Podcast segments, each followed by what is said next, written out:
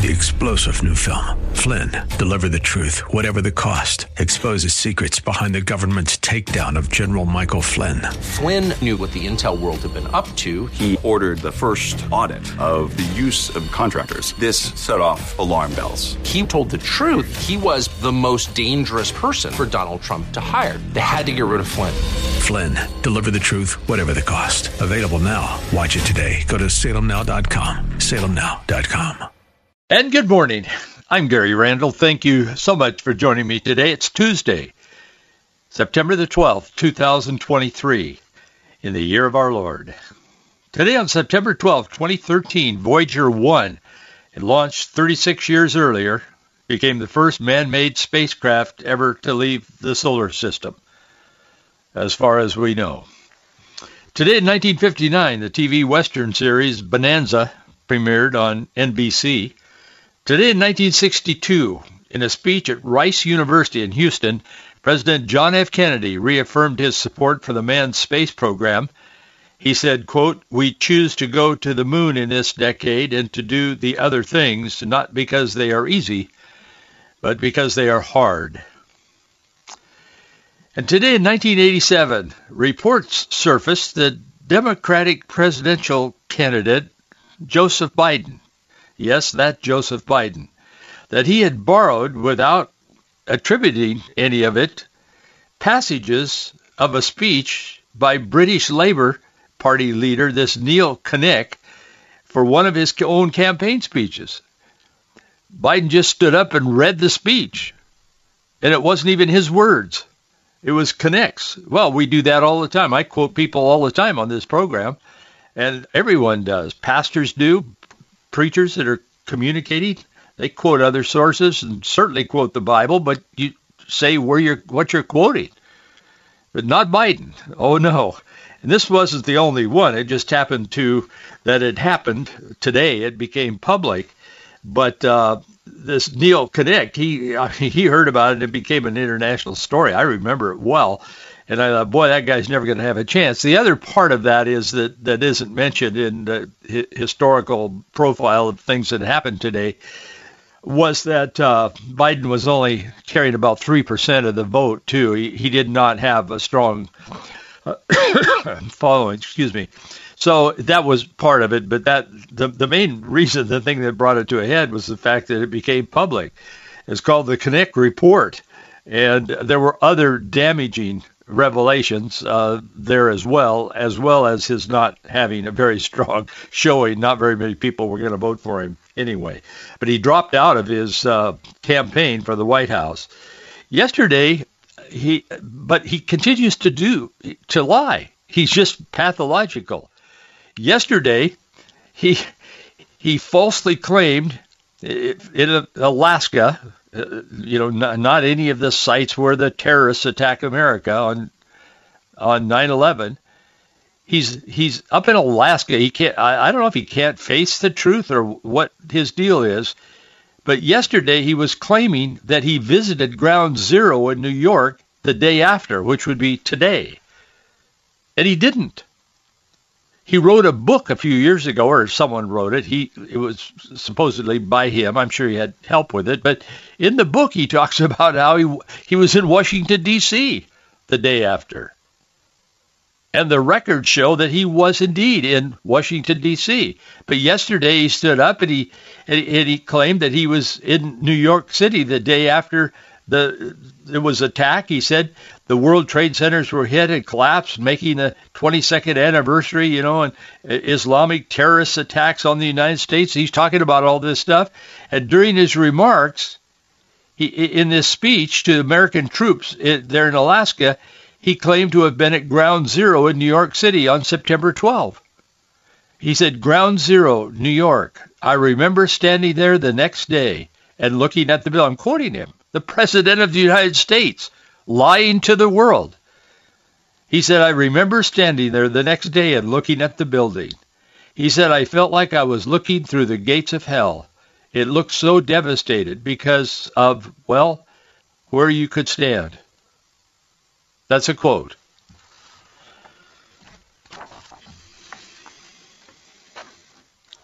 And they say he got 80 what?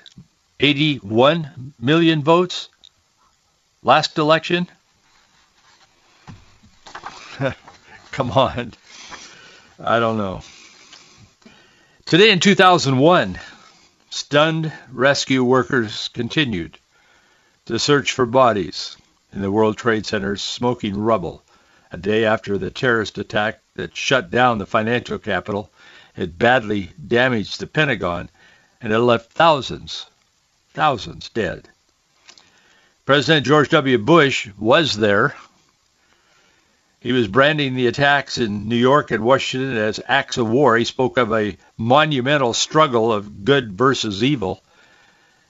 And George Bush said that, quote, good will prevail. Well, we know that it will biblically. It will prevail.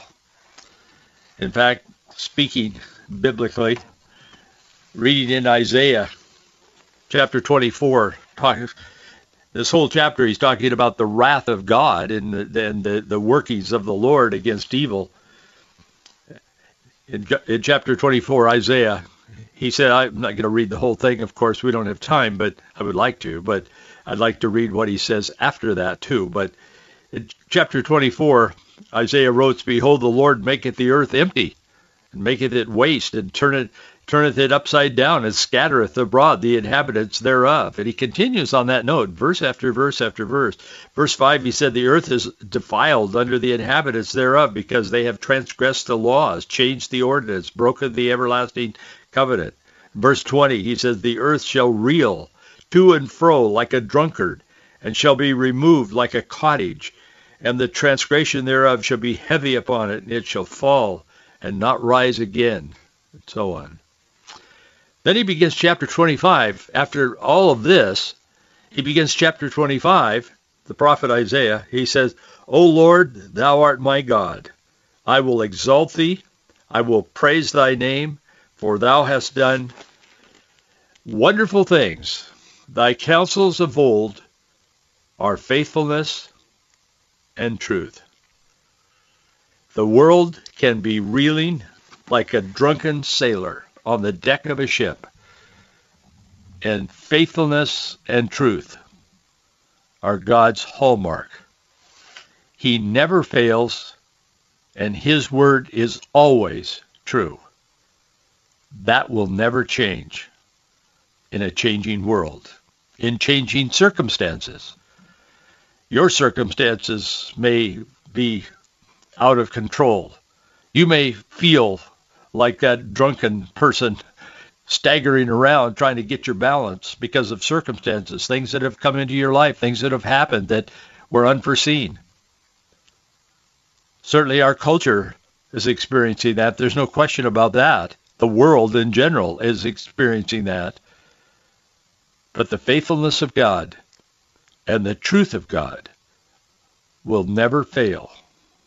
Great is thy faithfulness we can sing it again and again and again because it's true. God is in control. Everything looks like it's out of control, and it is as far as the human dimension, but God's in control. He knows the beginning the end. He is in control.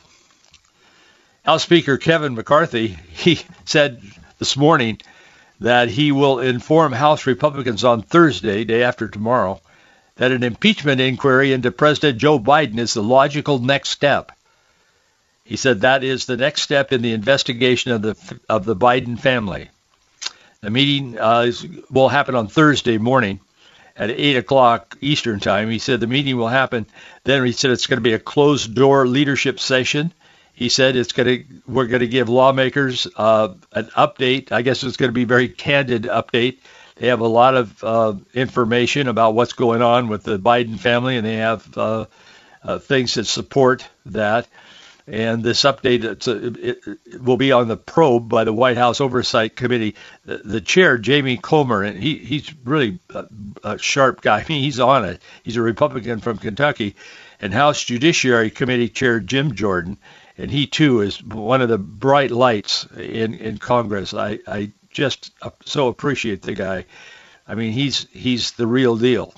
And so anyway, they're they're going to be discussing this behind closed doors, and uh, on Thursday, McCarthy plans to say that the two chairs have uncovered enough in, uh, information that necessitates the House formalizing the impeachment inquiry in order to obtain the Biden's uh, bank records and other documents. They're, of course, not cooperating, and uh, this step is has to happen in order for to give the Speaker of the House and the others the the power to obtain the bank records, which show, it is said, uh, and the people that are saying it are pretty reliable, that there's all kinds of money flowing into these shell corporations that the Biden family has set up and into the bank. And the banks have been saying, I guess, for two or three years, they've been they, they've been reporting that there was suspicious uh, deposits being made and transferred and through several different shell corporations. I mean, they're just a, a facade, and ending up in in these various Biden uh, family members' bank accounts, and they're coming from you know other countries, not individuals, but from countries. Uh, some from individuals, but individuals with a lot of influence in those countries and so on. It, it's just a mess. I mean, it's it's like a kind of a B movie, you know, the gangster movie kind of a thing. I mean, that's what it looks like to me. That's what I think of when I read about what they know, and there's probably a lot they don't know yet, but they do know enough to make this step. So it remains to be seen whether there, you know, are 218 House Republicans who will vote to authorize an impeachment inquiry to take this next step. I would have thought, I mean, just dumb me, I would have thought that, I mean, it's kind of a given. I mean, knowing what we know, just the public, you would think that they would at least want to take the step for an inquiry because the impeachment inquiry, because it's not voting to impeach him yet. There's just an inquiry. It's the next step. But there's some that are, are really digging in their heels. They're not going to go. They say they're not going to go along with this. There's Representative Ken Buck from Colorado and Don Bacon from Nebraska. They they are acting real skeptical to the press. They they don't think we need an impeachment inquiry and and so, uh, you know, they don't think they're going to go along with this. They don't see where this is necessary. We need to come together and we need to all work together and blah, blah, blah. Well, that's great, but we're not and we're not going to. We're not all going to come together. The divide is too deep and it doesn't run along political political lines. It runs along moral lines. And half of America is not going to throw their morality overboard so we can all come together and work with Joe Biden to accomplish his agenda, which is immoral and deadly. So it's not going to happen. We're not going to come together. And these guys are just, that's just a facade. They're not really Republicans, in my view. So that's what's happening, and will that'll play out, and the news will spin it on Thursday. But that, what I just shared with you, is what is actually uh, planned to happen in that respect. It is a big deal. The Biden forces, uh, the darkness of this administration will come against this effort for sure. For many Americans, the fondest memories of their childhood, or at least one of the fondest memories of their childhood, revolve around a library card. I remember as a kid going to the library and I would check out books and I would read those books. I read a lot. I read Zane Grey and a whole bunch of that stuff. And uh, there was a, a Christian series, and it was in our library where I grew up. And it was a Christian series about this baseball player, Tom Hunter. and he was a he was a baseball star and a basketball star and a football star and I really identified with that. I was none of the the above, but I, I I thought that was cool, and I could kind of get into it with him and it was a Christian themed book. It was one of the first Christian themed books I think that was out there that was that type of book. So I would read those, and I would read. There was another series. It was kind of an orange book, and it was in our library, our public library. And I would check those out, and it was on Booker T. Washington, and it was on Eli Whitney, and it told the story of their life and how they had, they invented these things. And man, I would read those books as a kid. It was really great. So I, I have fond memories of that. But from searching through the stacks of to getting a return date stamped on the book and a new favorite book. Libraries were kind of a quintessential part of, of, of our life. And many of us back then, we learned stuff, we engaged.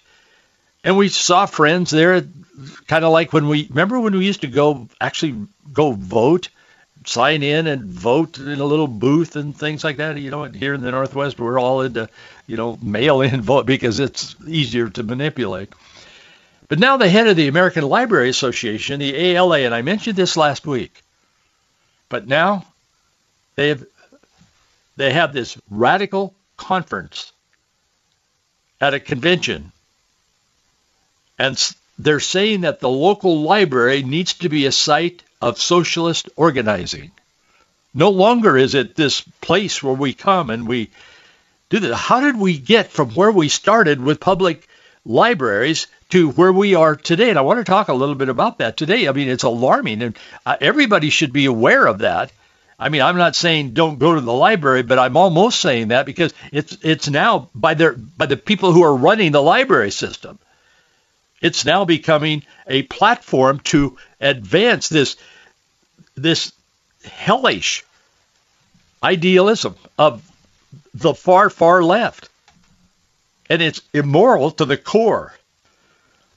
The establishment of the modern public library system, for the most part, I think in America was pretty much, as in most cases, is attributed to Benjamin Franklin. He founded the Library Company of Philadelphia in 1731, and he raised money from some of the wealthiest people in the colonies back in, in those days.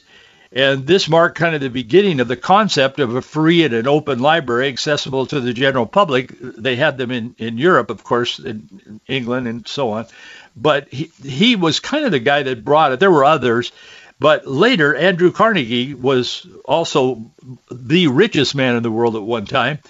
He uh, he came, came as a dirt poor kid from Scotland to the U.S. and by the 1880s he'd built an empire in steel then he gave most all of it away, $60 million, which, you know, that's a lot of money today, but boy, is that a lot of money back then.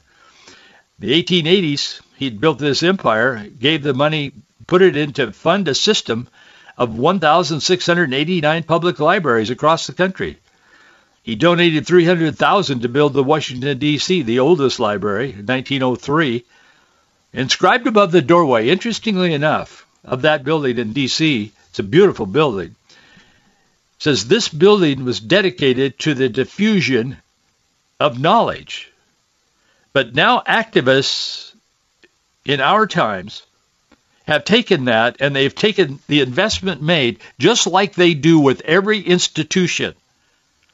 Churches, religious people, Christians, not just religious people, but Christians, and church groups started almost all of our major universities in the country for the first number of years that this country existed. It was the churches, starting with Harvard and Reverend John Harvard, himself a pastor and a teacher. They started these universities to educate kids in a biblical worldview and in a classical education. And now look where we are today. Well, the libraries are falling into the same pit. They're in the pit already. They have fallen. The conference, this conference talked about abolishing the family, replacing mothers and fathers with collective parenting, forming a mass movement to protect children's right to protect children's right to engage in prostitution. The association publicly distanced itself, the American Library Association, from their leadership, but they can't distance themselves because the woman that's leading this is the president of the American Library Association. So they can say all the words they want, but the deeds that are happening are driven by this crazed woman who is a communist, socialist, Marxist to the core. The association publicly is trying to distance themselves, but Nobody believes that if they know, but most people just don't know what's happening with our libraries. The Stand, that's the news arm of the uh, Family Research Center, it's reporting yesterday that em- Emily Drabinski, and I, the name may be familiar if you listen every day. We, I actually talked about her and I talked about this a little bit back when she first got, became the president of it. It's been several weeks ago. I can't remember which date, but we talked about that. But they're reporting it again, and I credit them as we always tell you our sources. Uh, Emily Drabinski, the president of the American Library Association, she describes herself as a Marxist lesbian. She asked attendees of the Socialism 2023 conference in Chicago to turn schools and libraries into centers of radical agitation. This conference just took place. It just it just concluded last week. It was September 1 through September 3. It was organized by more than 70 socialist organizations. Drabinski told speakers at one panel that she agreed with, quote, your point that public education needs to be a site of socialist organizing. I think libraries really do too, she said. I'm quoting her. She continued, quote, classroom libraries, but also school libraries of all kinds. She added there's a real opportunity here to both connect what's happening in the public education with what's happening in libraries. She concluded at that moment, she had a lot more to say, but she concluded this part with this. We need to be on the agenda of socialist organizing. Although the American Library Association, as I said, deny, and they said, well, we don't agree with everything she said, they elected her. She's running it. It's like uh, electing Joe Biden saying, well, I don't really want socialism and I don't want all this stuff that he's doing and I don't want him to, the president of the United States to be advocating for the LGBTQ, transgender, I've got your back and all that stuff. I mean, Christians are doing that too in our day and time. You vote for someone who's going to advance those policies, and then you say, well, I don't believe in that. I mean, I don't want that. Then don't vote for those people. I mean, it's real simple. That's why we are in the mess we are today. The support for hijacking another American institution, the public library, is well underway. The ALA is skipping down the path of no return with encouragement and support from the top. And your tax dollars are paying their bills.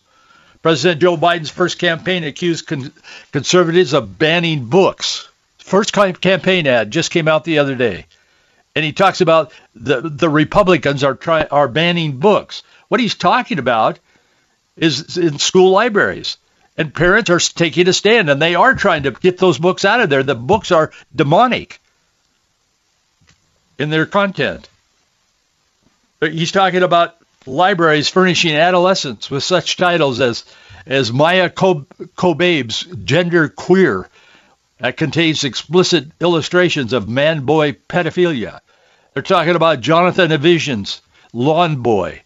That contains a boy, a little boy, fondly reminiscing about performing fellatio on a grown man. And I mean, this stuff is what they're trying to push down our kids' throat. And the president supports it. His first ad, his first campaign ad, talks about those people.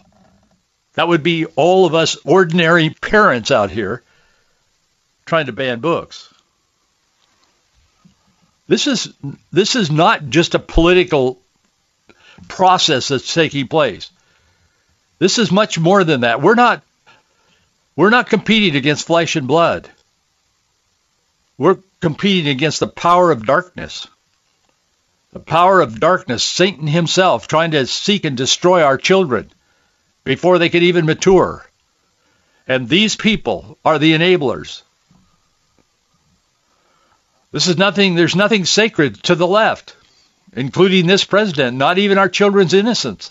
The attack on America's children has taken yet another destructive step. It wasn't enough to allow old perverted men to act like women in front of five year old kids and call it a drag queen in the library performance. Oh no, they couldn't stop with that. Now the President of the United States is promising that if we, the people, reelect him, he will finish what he has begun. Does the public really know what's happening? They should.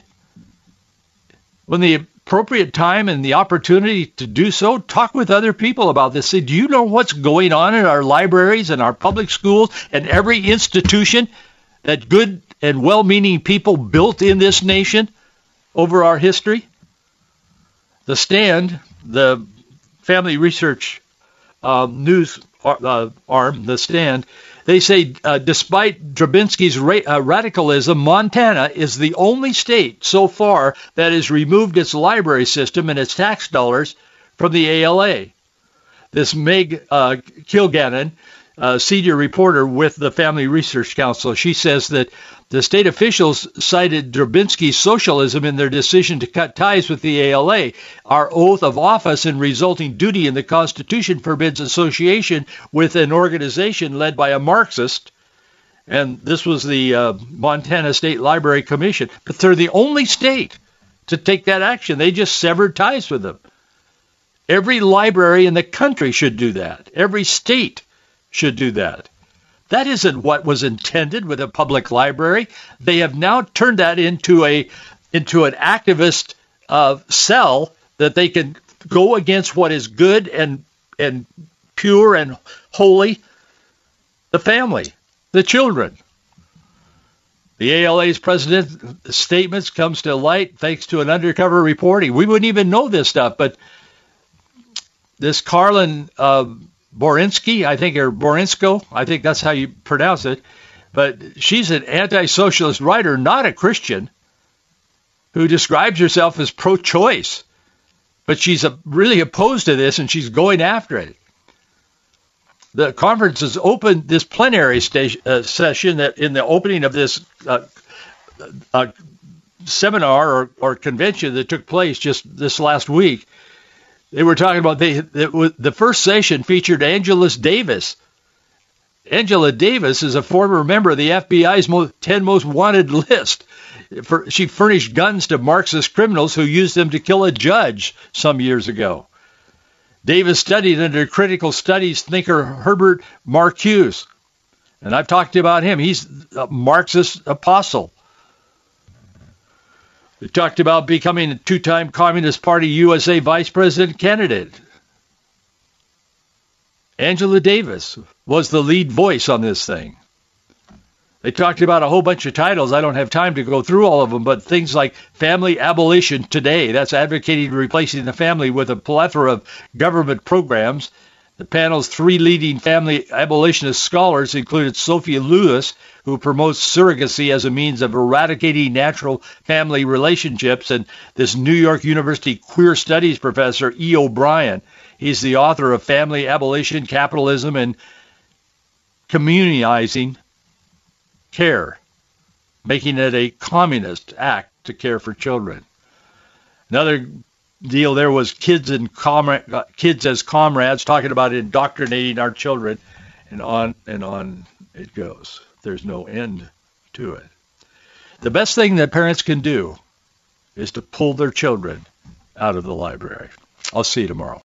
Three star general Michael J. Flynn, head of the Pentagon Intelligence Agency, knew all the government's dirty secrets. He was one of the most respected generals in the military. Flynn knew what the intel world had been up to, he understood its funding. He ordered the first audit of the use of contractors. This set off alarm bells. The explosive new documentary, Flynn, Deliver the Truth, Whatever the Cost, uncovers the facts behind this scandal. Flynn told the truth. He was the most dangerous person for Donald Trump to hire. I find out the worst enemy that I'm going to face in my life is right here in America. They took my assessment and they wanted me to change it. And I was like, I'm not changing it. They had to get rid of Flynn with in-depth interviews, archival footage, and never-before-seen personal records of the man behind the headlines. I just felt like I was drowning. Flynn, deliver the truth, whatever the cost. Available now. Watch it today. Go to salemnow.com. salemnow.com.